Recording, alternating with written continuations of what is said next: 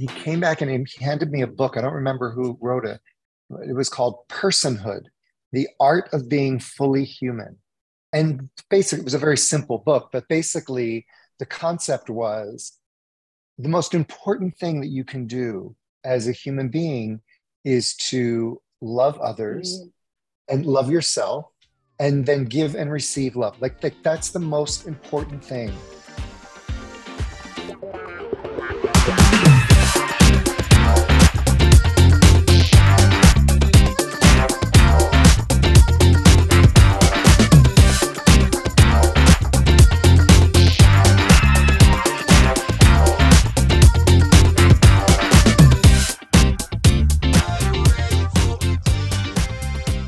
Welcome to Can't Uncensored, episode 59, part two, with my dear friend Lee Lesak, as we continue our conversation about all great opportunities, living your best life, dreaming big, because everything is possible. I look forward to you sitting down, listening in on your favorite platform, and joining us for part two of our conversation. Here we go by no means have uh, I mean I, I have a lot. Listen, when you and I met each other, not only was I figuring that out as you were figuring your stuff out, I, right? You know, um, but then you know, again, a series of life decisions made it where I have nothing but pride in how all the roadmap has led right. to what yeah, it's led to. Of course, um, of course. There's definitely been moments, though, like you said, that were never roads that you had ever walked down. I had never walked down. You unfortunately saw me go through things like domestic violence, things that nobody would have seen the writing on the wall of. Grateful to still be here to I have remember, this conversation. Right? Yeah. yeah. Yeah. And things that I'm sure, you know, I never asked you about this and not to put you on spot, but that couldn't have been comfortable for you as my friend to see me going through. Like, do you have any memory of any of that? I'm just curious. Oh, I have very strong of that because I think that was Would also you share with me? where we were in very we were in very close contact, and I remember like you would be in trouble and you would call me and I would rescue you. You would either come stay with me or whatever. And then um, you kept going back. And I remember saying to you, you know, um, I think you're going to keep doing this dance until your feet get really tired. And hopefully it won't kill you in the process because it's really hard for the people that love you to watch you go through this and to make decisions that are not really good. You know what i mean? Yeah. but it's a process and you were you were in it and it's your process. I mean i have a friend now all these years later that was in a very similar situation but different and he kept like going back and i was just like i just don't i mean it's very foreign to me because um, it's just not something that is in our home. so it's sort of a foreign concept to begin with. But I remember that. It was a very, in fact, I think at, towards the end, in an effort to um, like really get your attention, I cut myself off because I yeah. couldn't watch you walk through that door again. You know what yeah. I mean? It was really yeah. painful. So yeah. Uh, anyway, Thank God that's passed. No, and listen to your point. I mean, look at, I think, I think that, uh, trust me, I remember the cutoff. And I also think never in a million blessed years would I've ever seen myself walking through that that situation. And no way in hell if I had been on the other side of the street like you were, would I have understood the keep going back? And it's an interesting thing because you know what, Lee? Like, I would never have asked for that to be a part of my journey. Right. The gift out of that, as morbid as this may sound, is that my level of empathy and understanding for that whole sickness and that whole world of narcissism and sociopathic entities and environments and abuse and all that, I would never have understood that whole manifestation of that animal had it not. Now, did I want to be uh, in the center of that? No. Would I ask no. for that to? No, no. But who I am today and the knowledge and the understanding and the science of the mind and all the things like look at i could smell smell out uh, a president who was entering into an into office as going hey man uh, you um, united states citizens who may not understand things like domestic violence hey by the way like any one of us who walked into blindly a domestic violent relationship by the way you're all in domestic violent relationship now.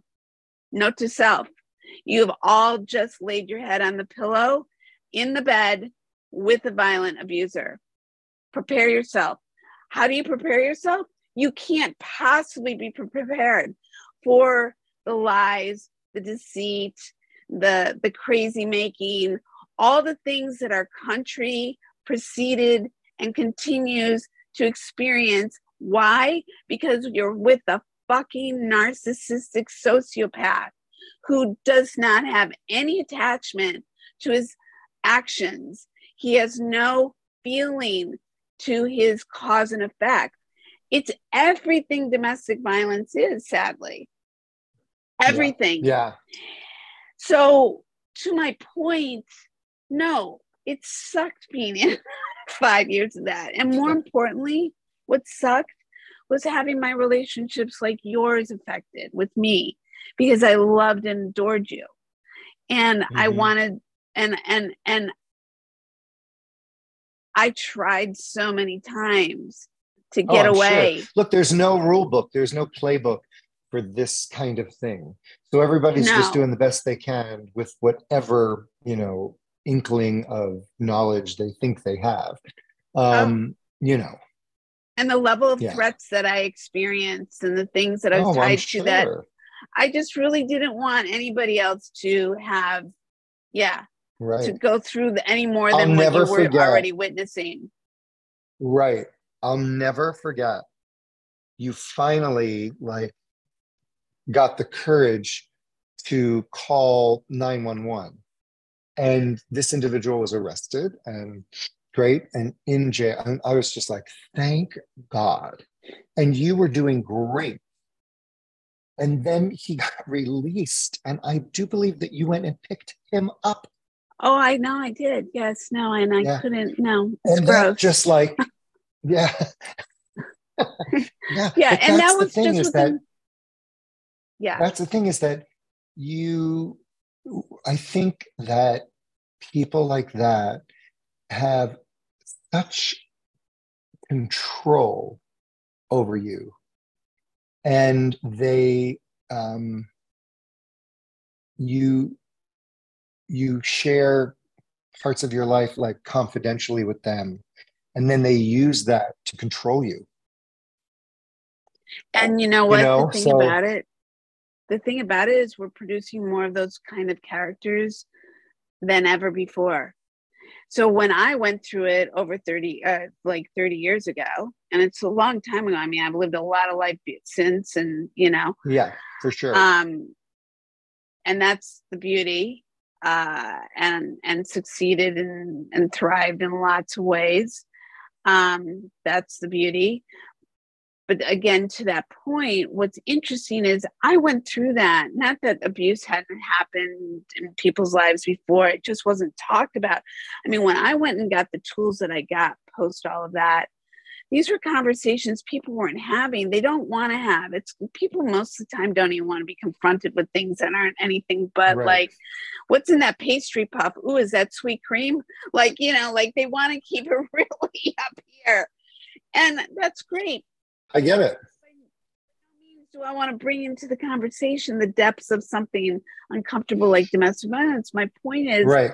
is we are as a society surrounded by these kind of entities, these kind of humans. Like I said, you know, we put leaders into positions who are these people Yep. and if we're not careful of the character study and and so i feel the gift for me was that i went down paths earlier than many other people have i just was kind of like pioneering and it's not like ooh so that's the badge that you were looking for no no no no it's just i think that awareness makes for a great teacher and Yeah. the ability to guide and and i think that that was just part of my mul- my greater purpose Right. coming through it Yeah.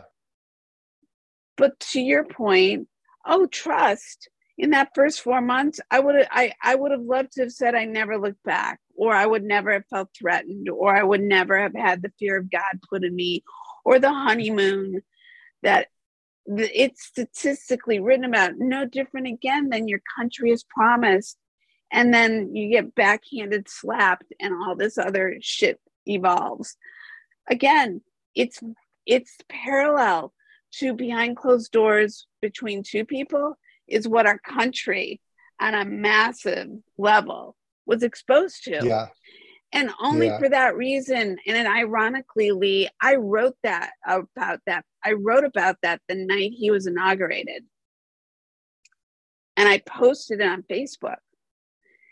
And my mom had just had us her first stroke and came out of the hospital. And my mom was very political and was on facebook a lot and the two things she wanted to get home to was to get on facebook and to see her cats. And as crazy as that sounds, she sees my post of this, like from a domestic violence perspective, like, hey, United States citizens, by the way, she's like, oh my God, I just saw your post. It's absolutely brilliant. Now you got to take it down. And I was like, what are you talking about? Like, all of a sudden, my mom, who would never talk like this, like, I'm now Right. fearing what she's saying. And she's like, it is so eloquent eloquent what you wrote she says but i don't know who you work with and i don't know who is a trump follower and i don't know how this could affect your work and i just wanted you to be careful and so i took it down and i remember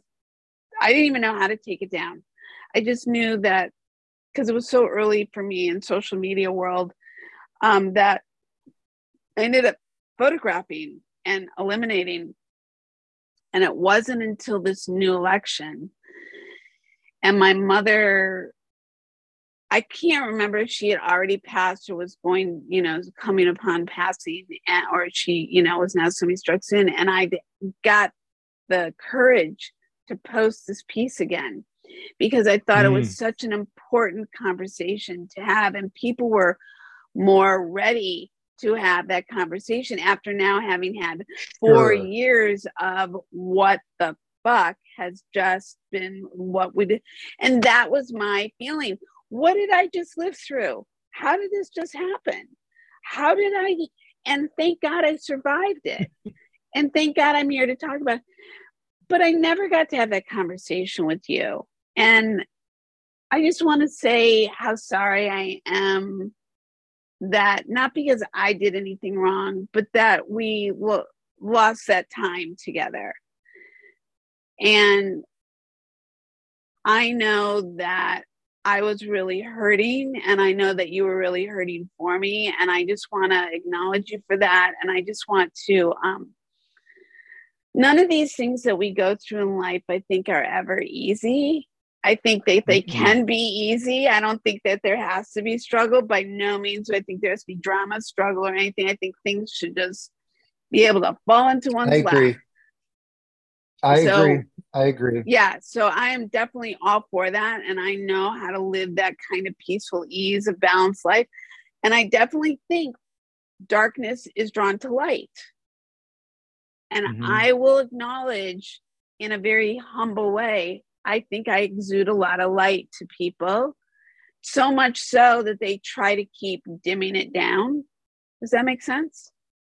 Mhm. And I've and I've been in an industry that actually sadly likes to do that, especially depending upon the position and the role you play, which doesn't you know, for somebody who wants to heal people and somebody who wants to bring light and, and enlighten them, that just is like counterintuitive. So I find that, you know, I just I just want to acknowledge that and and say thank you for having been there for me even in moments that maybe I didn't even see because it was enough to just try to stay alive. You know? Sure. Um and that's that's not being dramatic. That's just a, a statement. yeah. Um switch gears so dramatically ironically but i want to ask you a question because in in the early 80s you know i mean i graduated 84 85 and it was like 84 85 or 83 84 is basically what i remember as aids coming to the forefront. And it was right also around that time as i was starting to get in fashion that and or I was in fashion coming up in, uh, but but in my own independent track, where gay men could come out in the workforce, could you know, could really start to like be acknowledged because this milk movement, right. all the things that were happening. How did that personally affect your path? Like it's in so your funny. Comfort? Someone just asked me this last week. Isn't that weird? Oh, interesting. About, you know, yeah, living in New York at that time. Like I moved to New York in 1982. Mm-hmm. Um, and, you know, um, I don't even know how much I was aware. Mm-hmm. I mean, we knew something was bad and, you know, so it was hard because I had, re, you know, I came out in college and we're actually once I moved to New York. Mm-hmm. And so it was very new, but I was so petrified and paranoid. So I never went out or, you know, mm-mm. so I'm lucky because I'm still here. And, you know, there wasn't, uh, I don't recall there being like a huge amount of data or information. I don't know what they knew at that time. Um, yeah, it was at the very onset, you know. Yeah, because I, know. I, know that I know that by the time I was getting into fashion print, um, there was so many people dying left and right. Yeah, yeah. In the in the world of hair yeah. and makeup, in the print world. Oh yeah. I mean, I do remember losing so many friends, which was so bizarre because who loses friends when you're in your 20s? You know I mean? Exactly. Uh, well, and and and also to that point, like in college, I mean, it it was an exploratory time, and it was a time mm-hmm. where you didn't feel like. I mean, you know, we as women had rights to our bodies, we had rights to birth control, we had rights to choose our partners we had all these things and certainly in the environments that i was involved uh, that i was getting my education you know certainly in my my last school uh, there was just you know i was with people who i really liked and was smart and was uh, you know just all the things. And so there was no limitations. Right. and boom you get out of college and all of a sudden there's this thing called aids. And you're just like you know what can you touch? Who can you right. touch? What can you do? And it wasn't even about being frivolous. It was just about the the unknown correct. Correct. So sort of like navigating a pandemic. A little bit. It is a pandemic. It is a different form of it It you is know? a different pandemic. And that was the pandemic Crazy. of the early 80s for certain. Mm-hmm. and they're still trying to get a grip on that. Um, certainly, thankfully, I do think one thing that that um, you know the gay community has shown throughout history, but specifically with um, uh, the AIDS epidemic, is they they came. It was not easy because they didn't have a lot of information. They came to action, um, mm-hmm. and they, um, you know, band together in such a strong way. And so, like, I noticed um, this summer when I was um, traveling uh, back to Lisbon, and there was like all this talk about monkeypox and whatnot. Yeah. And do you know? And so I was like, oh, maybe I should get that vaccine. You know, I'm getting every other booster.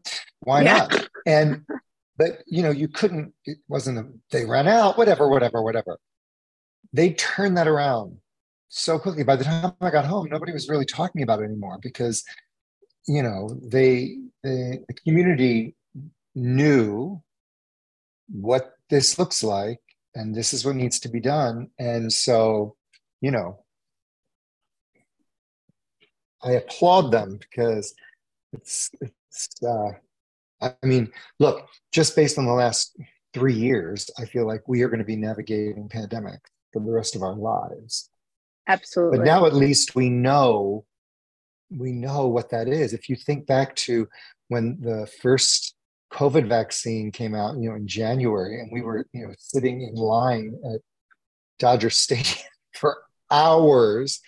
And you know, now this last booster came out, and you just make an appointment at CVS.com, and you know, so we are fig- we figured that out as well. You know. Yeah.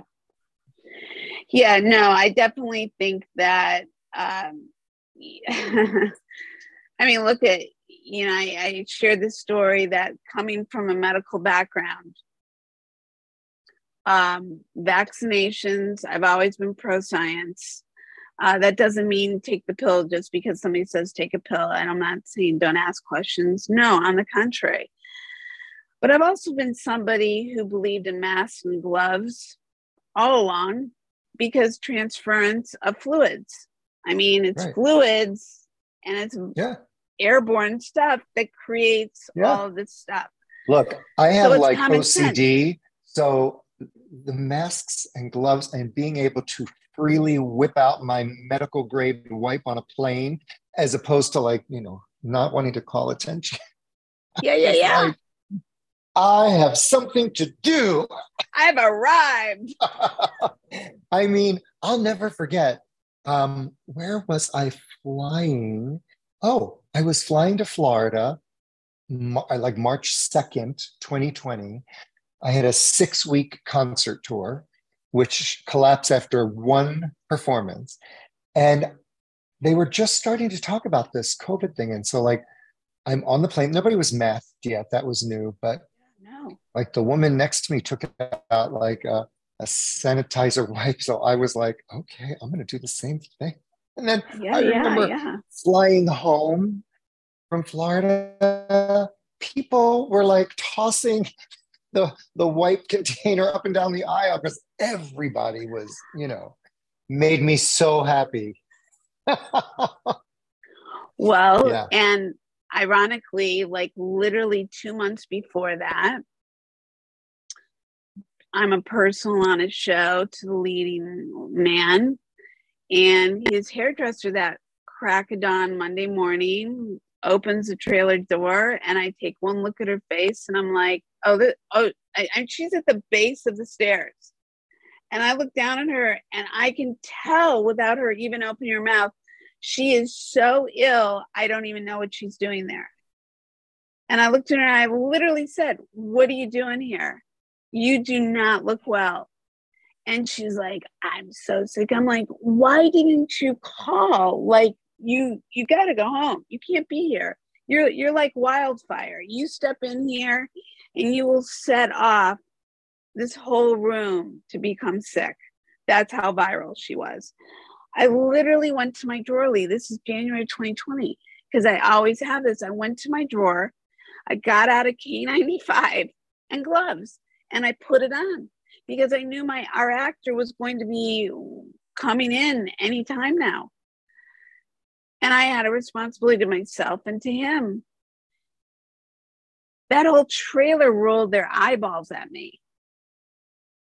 And I was like, roll your eyeballs all you want. Right. That was January, so that was really early.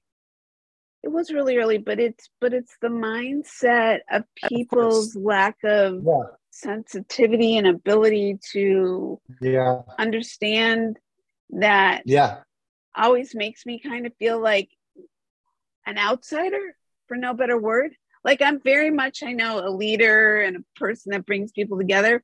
But there's moments like that where I'm like, what planet do I live on and what planet do you live on that we just don't see eye to eye? Because it's okay to agree to not to, to, to not agree, but this is really straightforward. How is this not really straightforward? I know.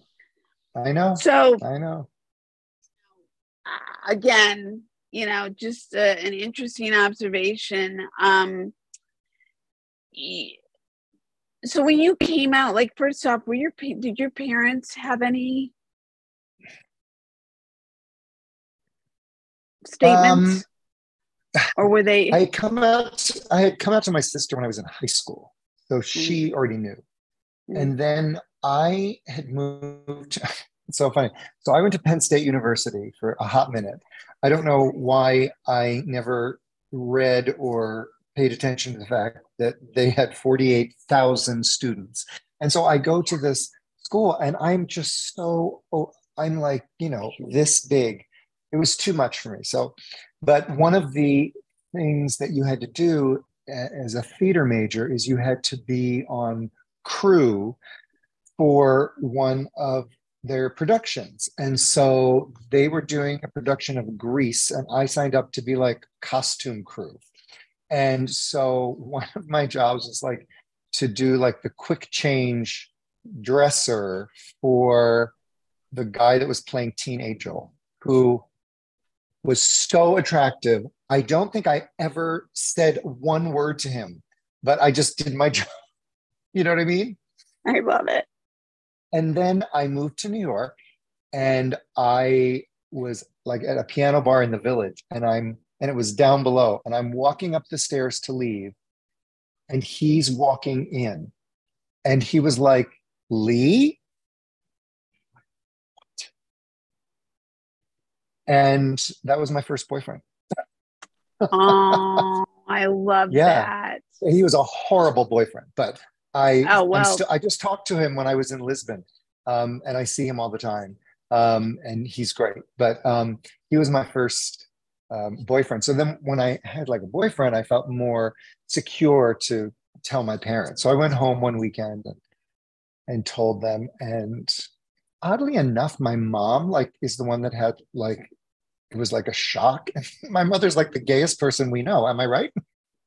yeah, oh, right. she is. She is. But we yeah, talk about Rosh Hashanah walking down Lakeshore yeah, Drive. He was in shock. And my dad went to his office or room or whatever. And he came back and he handed me a book. I don't remember who wrote it. It was called Personhood The Art of Being Fully Human. And basically, it was a very simple book, but basically, the concept was the most important thing that you can do as a human being is to love others mm. and love yourself and then give and receive love. Like, like that's the most important thing. And that's personhood. And that's all that matters. And that was what my father handed me which was interesting because my dad growing up like he didn't know how to communicate with kids and you know it was foreign to him um, and that was that you know my mom had a harder time, but. Well, I think it's so interesting. First off, what a beautiful way for your father, even if he couldn't ver- verbally put right. it towards himself, that he could hand you a tool that basically yeah. said, I love you, be you. Right. Yeah. If you never yeah. read the book, I love you, be you. Right. Your mom, who, like you said, would be like, you know, Cher, Bette Midler, all the things wrapped up into one combination. I could see how she would be the the mom who would be like, I know, but I don't want to admit. right. I know, but I don't want to acknowledge. I know, but this is my son right. that I want to have. She doesn't children. remember. She doesn't remember now. Like my mom is so proud of me, and she, yeah. you know, I remember I was doing I can't remember what it was, but I was very close with both of my grandmothers, and they would call me every weekend when I lived in New York, every single weekend. And the conversation always went to, "When are you getting married?" you know. Yeah. And um, so I called my parents and I said, I want to come out to grandma. And they were like, oh no, you can't. She would not, she won't know how to handle it. And, and I'm like, she lived through the Holocaust. What is a gay grandson? Like, you know, come on. Yeah, true. And um, my mom, interestingly enough, like prepped her or after the conversation, because I think my grandmother was upset because she was just worried that I wouldn't find happiness.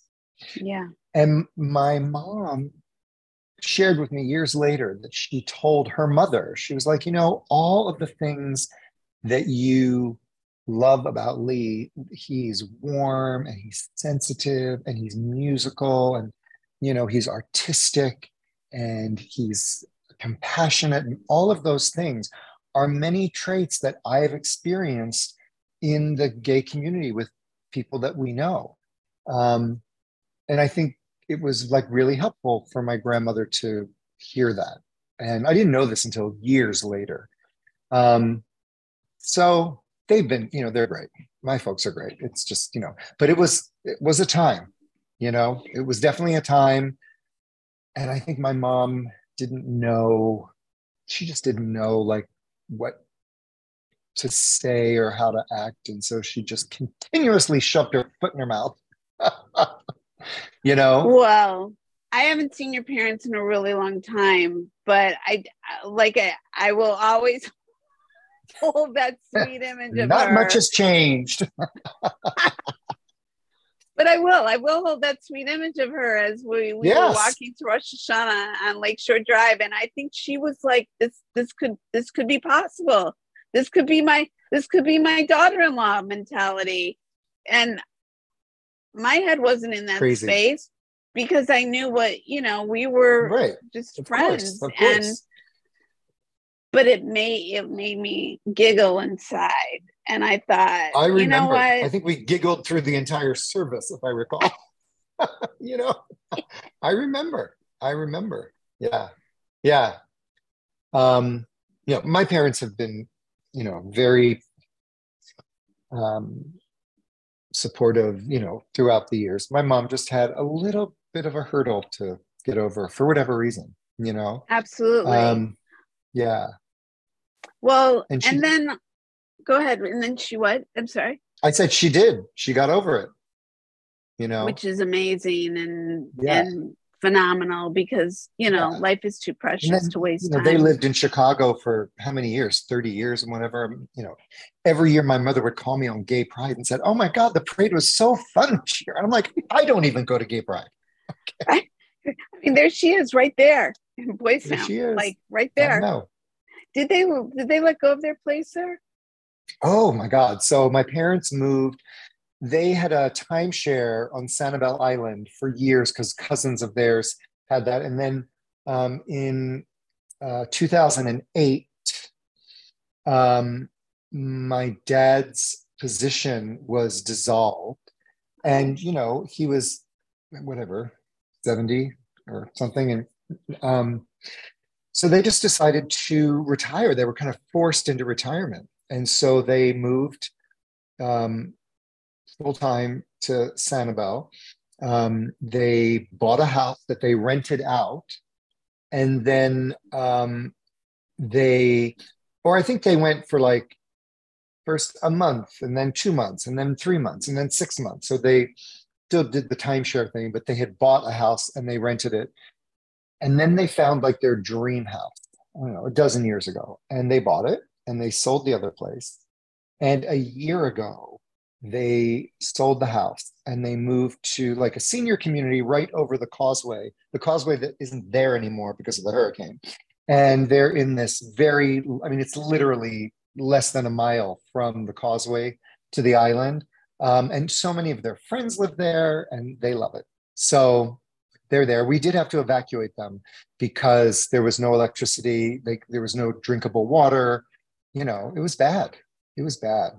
Uh, but well, they're back. supposedly in- still extremely bad. I mean, we were just Well, my brother and island, I, I Grant, mean- we're just talking about insurance. Um, uh, his insurance agent and a whole slew of people from just that particular going down there. Like they sent down 65 agents, and the level yeah. of destruction and the level so of bad. whether people are aren't insured, what they will or will not. I mean, the loss is. It's brutal. It's brutal. Thankfully, you know, I mean, there's obviously hurricanes nearly every year, but there hasn't been yeah. one that hit like this in, in a long time. And so ha- hopefully that won't happen again. But, you know, it made me really think. I was talking to my sister about it. I'm like, we need another plan because, you know, at 84, they didn't need to be driving through a hurricane to the other coast. No. Even if the plan is that we have, you know, a driver established to take them, you know, um, it was stressful. It was very stressful, but they're safe and now they're back in their place. Okay, well that's good. Um, and I'm happy to hear that, and I'm I'm happy, definitely happy to hear that. I wanna I wanna um jump to uh, I guess it would have been is it 92 93 what year did we go to oil can harry's Night June. Uh, this is literally the only date I remember. June 11th, 1992.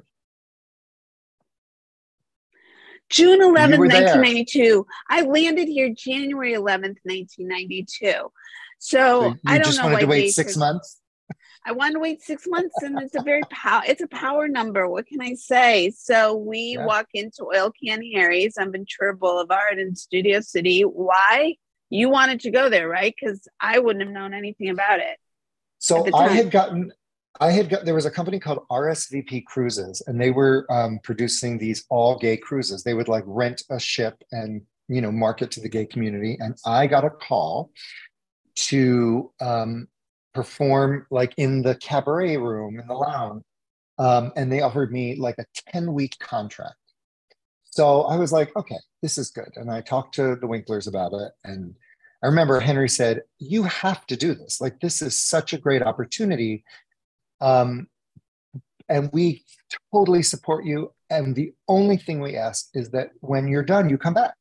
And I was, I, I had no expectation they would hold my job. So off I go. And it was like, I don't know, five weeks in uh, the Caribbean and then five weeks in Mexico, Mexican Riviera. And um, when I came back, Stacy was working out with her trainer at the time. And he was like really interested in this cruise and wanted to know like all about it. What was your favorite thing? And I said, well, you know, they had a country western performer on every cruise and they would perform up on the pool deck and they would teach two stepping and it was always on the night of my concert. So by the time I got up there after, everybody was already dancing. They had taken the lessons, and I just watched because I didn't know what I was doing. But it just looked like so much fun. And he said, Well, you know, there's a bar down the street on Ventura Boulevard, and they have two stepping lessons on Tuesday nights, Tuesdays and Thursdays. And this was a Tuesday. I was like, Okay, Sue, what are you doing? and there we are. But here's the crazy thing. I don't even know if you know this part. So Mark, um, you know, was married for seven years. He went through divorce and he was in therapy. He owned a couture line of maternity wear at the time. So he was designing like like the Armani version of maternity wear for Melanie Griffith and Vanna White and Kathie Lee Gifford and that really, really high end. And his pattern maker was on one of the cruises that I was on. And they always had a costume contest. So at the beginning of the cruise, they would say, you know, on the second to last night, we're going to have a, a costume contest. But the rule is you can only use material that you find on board the ship. Oh. And so this guy made a like a ball gown, like a hoop skirt, like something out of Tara. And it was all made of those little white paper doilies from the bar and this little straws. I mean, he obviously knew what he was doing. and he, of course, won, won a free cruise, whatever. And this was a Tuesday, and Mark said his name was Michael, and Mark said, "Oh, "I totally forgot. I have therapy tomorrow. I didn't do my assignment." And he said, "What's your assignment?" I have to put myself in a social situation. And he said, Well, you should come with me for two stepping lessons tonight at Oil Can Harry's. And Mark was like, Okay. that was that. Wow. I didn't know the precursor to the story, let alone that part of the story, and now another puzzle piece. We would have never, we would have never met, I don't think, unless it was there. We would have never met. And I actually had just gotten out of, I was dating Satan. I don't know if you remember that, but um, it was awful. And I just remember seeing. Are Mark, we talking like, about, are we talking about Mark? No, no, no. no. Oh. no, no, no, no, no. okay. so I won't mention his name because he's no, no longer no, no, with us, and I don't want to. And uh, but he was Satan. But anyway, um, um, we had already done the lessons and whatnot, and so I saw Mark, and, and, and Mark was tall and strapping, and and you know, like I noticed that like I tended to like date people that were smaller than me, like, and mm. I'm sure that like energetically that had something to do with it, and, you know, and I thought, you know what, I'm going to ask him to dance because I'm not going to feel any crappier than I already do based on my you know, recent breakup, whatever. And so I walked over to him and I, and I was like, Do you two step? And he was like, No. And so I walked away to put my drink down and he thought I was just leaving. and as as Mark tells the story, he was minding his own business, talking to two innocent lesbians. and, and so then I came back and off we went. And that was that. We've never been there before and we've never been there after because you know i'm not i'm a nice guy but i'm not the most patient person and i may have kicked him because he has two left feet. So we decided to remember how that night ended i don't remember i just remember you guys meeting that's like that's all i remember you know what he gave me his card and the next day i went to work and stace was like how did it go and everything i'm like I met this really nice guy and he has like a real job, you know. He gave me his card and she's like, let me see it. And I showed her the card and she took it. And She said, You were not calling him for 48 hours. And I'm like, why? She said, trust me. I was like, okay. So that was on a Tuesday. On Thursday, she gave me the card back. Oh my God, Stacy. Yeah. And I called him and we made a date for that weekend and that was that. Yeah, the rest is history. Yeah. I don't know if I even know this. Did you guys officially marry one another? No. You know, I don't like to rush into things. So I, you know, thir- it's only 30 years. it's like, did I miss something or are you not married? And actually, we were just talking about this, and um, um, it's complicated. But in Lisbon, when you apply for a mortgage, mm-hmm. any one person on the mortgage, um, by the time anyone turns 75, the mortgage has to be paid off. So it's good that we're not married because I'll be mortgaging it myself. Yeah. So, so, so sincerely. So, if a, if you were a married couple and one person becomes seventy five and you still owed a balance, then what would happen? Well, like, well, Mark is seventy one. Yeah, yeah. So, if we apply for a mortgage, we get like a four year mortgage. Yeah. yeah, yeah. So that that's just yeah. it would be by design, is what you're saying. Yeah, it wouldn't yeah. be like. So, yeah, um, do they do do they do conventional mortgages like in America? Do they do 10, 15, 20, 30 year mortgages? Yeah. Yeah. Yeah. It's just very different there. It's very different. Like when you take out a mortgage there, you have to take out a life insurance policy and the bank is the beneficiary. Oh, no way. Yeah. Listen, so I do believe Go ahead. Go ahead. I'm sorry. No, you can get if you're only financing like 50%, you can do it without life insurance. But if you want to finance 70 or 80%, you have to have a life insurance policy. So it's very expensive. You know, to that point, and because of my childhood experience with my parents and my father dying so suddenly, and our house being attached an SBA loan, and him dying without life insurance, it was such an impressionable time of, of that unknown that when we bought our house, I said to Randy, "There's we will not buy a house without buying life insurance." Right. Because we're not married, and whether we're married or not, this is the only way that I know of legitimately to yeah, protect one another. Right. We have life insurance, and we specifically people... got it for the amount of for like 50% of Correct. the loan so that if one person went, the other person would easily be able to sing, Correct. sustain. Correct. Yeah. But it's shocking how many people don't actually. I mean, I know people do think that way, but then there's people who don't think that way. I, yeah, yeah. And and so, um, do you do you did you ever desire to marry me? Oh gosh, I mean, I'm sure at one point. I mean, I wanted to have kids. I wanted, you know, I had so many dreams, and uh, it just is not the way it worked out this time around. But I'm certainly not complaining. I have a, a blessed life and um, so excited for this next chapter. I can't even stand it. And um, yeah, so I have no complaints. Do you think that this this next chapter has given you uh, not that you were looking for a new lease on life, but a new like really like a, a rebirth? Yeah, for sure. I mean, I am, it's given me something that I'm super excited about. Mm-hmm. And I feel like I've done really well in LA and I can operate, you know, on um, cruise control.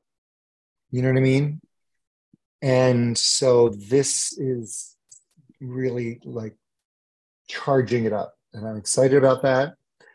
It's um, huge learning curve. I mean, oh my God, visas and it's a huge learning curve. Um, but you know, I'm doing it, and so um, it's going to be great. I'm so excited about it. We have, Absolutely, we have some. We have so many friends over there already. We were counting last month when we were there and I think it's like 38 or 40 friends. And so like I was there for five weeks by myself. Mark came for a week.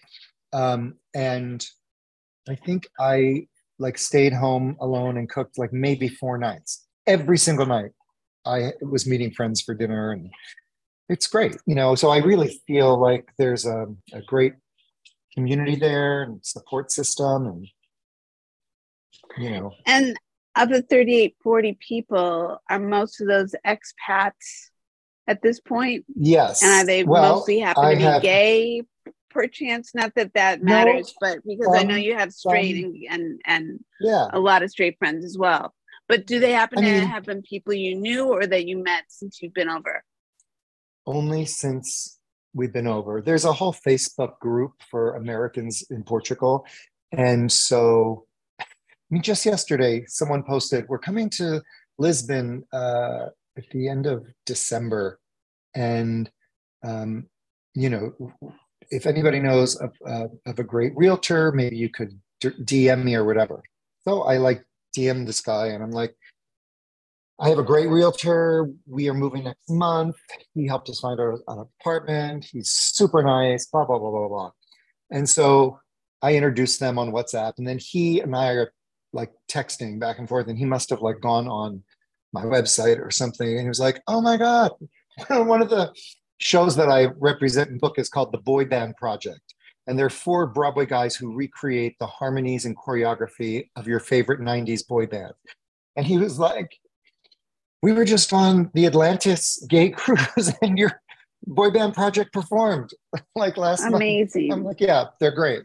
I mean it's like such a tiny small world you know I'll, I'll leave you with one other small world story. There was somebody else that posted in the group and said, you know, we live in Los Angeles. We're planning to move to Lisbon, and we need to get two golden retrievers over. Anybody have any suggestions? And this is something that I have spent a lot of time researching. And so I sent him a message and I said, I can definitely give you insight. And so we started texting back and forth and blah, blah, blah. Turns out that they're, they were going to be on a scouting trip in August, I think, end of August um, in Lisbon. So we made a date to meet for drinks. And and I found out like they lived in Hancock Park where we used near where we used to live and whatnot. Um, and so we're having drinks, and I was like, "So how old are your pups?" And he's like, "We have a ten year old and a one year old." And I'm like, "A ten year old and a one year old." I think you've met Mark because he came back from breakfast one day and said, I met these two guys and they have two Goldens, 10 and 1 like what are the chances? And i pulled up a picture and he's like oh my god we see him all the time. And he rotates which pup he takes to breakfast. I'm like yeah that's mark. So like and here we are having drinks on a rooftop in lisbon. So cool. It's crazy. I know. So now we made we uh, last weekend we went over for a puppy play date and their one year old is insanely fun and so paris and and their one year old like went at it. I mean, they were literally unconscious for days. It was perfect. oh, I love that yeah. so much. Yeah. Okay, so yeah. so I know we have to wrap this up. So I'm just going to ask you this. So if your little self, you know, your little boy self was looking into the future and saw you now and where you're headed, like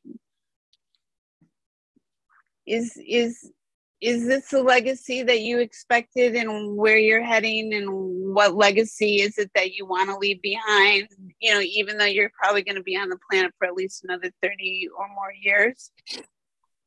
I mean i don't know if if this is the legacy but i mean i feel like um you know first of all dream big because anything can happen. I mean, when I think that I have sustained a living for 30 years, you know, and it's like, and I started my career and my my mantra was fake it till you make it. You know what I mean? And mm-hmm. literally, and to think that I have been able to sustain that and and very successfully for a long time. I'm super proud of that. And I never really felt like I was going to work because I love what I do. And, and I've been able to sort of write my own ticket and schedule and everything else. So I think my legacy would be to dream big. You know, anything is possible. And, you know, um, you and I have been been through it. We've had good times and bum times, you know, with work and finances and everything else. And um, it's really, um, I'm, I'm so glad that I took the chance to like dream big and start these businesses because, um, like, even through a pandemic, I had like one of my best years ever, which was great, you know? Yeah. And um, yeah, so um, I think the little boy would be really proud, you know? Oh, by all means. Yeah. And I think that in in just what you were sharing, I think it comes down to mindset. I think it yeah. comes down to your attitude and one remaining open to what's possible. And I think that right. when you and I, excuse me, when you and I met each other, I do think that it was two big visionaries meeting because right. I've always been a big dreamer. You've always been a big dreamer. I I love that our paths were brought together. I love that our paths keep doing this. I feel like they're doing this while doing this. Like, you know, I always love you. You know, I sure do. And I feel the exact same way. my little foo. Ah, my oh. little woo. I, I will say that I'm looking here on the screen because I haven't done one of these like in over a year. And yeah. um, I I'm going to be 60 in a few months, and I've had yeah. no work done. I think I look Honey, pretty okay. You are beyond gorgeous. Matter of fact, you're like a fine wine. You just keep getting better. Sincerely, I think I was blonde when we first met too. I, I'm liking this. I'm liking this because you then you went like dark. Yeah, and and that's a funny thing too. Like I've I've also like I like the blonde. Kind of gone through my own butterfly status lately. It's like I let go of 40 pounds and I highlighted my hair and people are like, you know, what what happened? I'm like, I still feel like Felicia. I don't think anything's changed, maybe for them. And I think to your point about the age part, it's like, and going back to even what you're talking about the prepping for Portugal, your excitement, the difference between where I think you and I are and who you and I are and have always been is we're curious human beings that never sit on our laurels, however and whatever that mm-hmm. means. Like there's no there's no like right or wrong.